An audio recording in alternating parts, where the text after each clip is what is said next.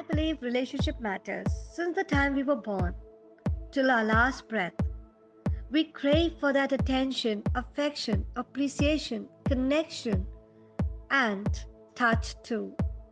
कुछ बातों का मतलब कुछ मतलब की बातें क्या मतलब Hi, I'm Shivanya Yogmaya and I am a relationship and intimacy coach. Best way to have a healthy, loving, harmonious relationship is when you both can act like lovers and best friends too. It's when you have more playful moments than serious moments.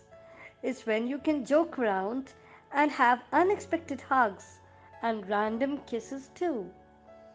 It's also when you can give each other specific time of sharing and loving, listening to each other, rather than being distracted with mobiles and TV. It's also when you give each other a glance and a smile with an appreciative look, rather than just looking at each other with disappreciation. It's also when you rather chill inside to watch movies on a weekend than hang around other people without giving your partner the quality time.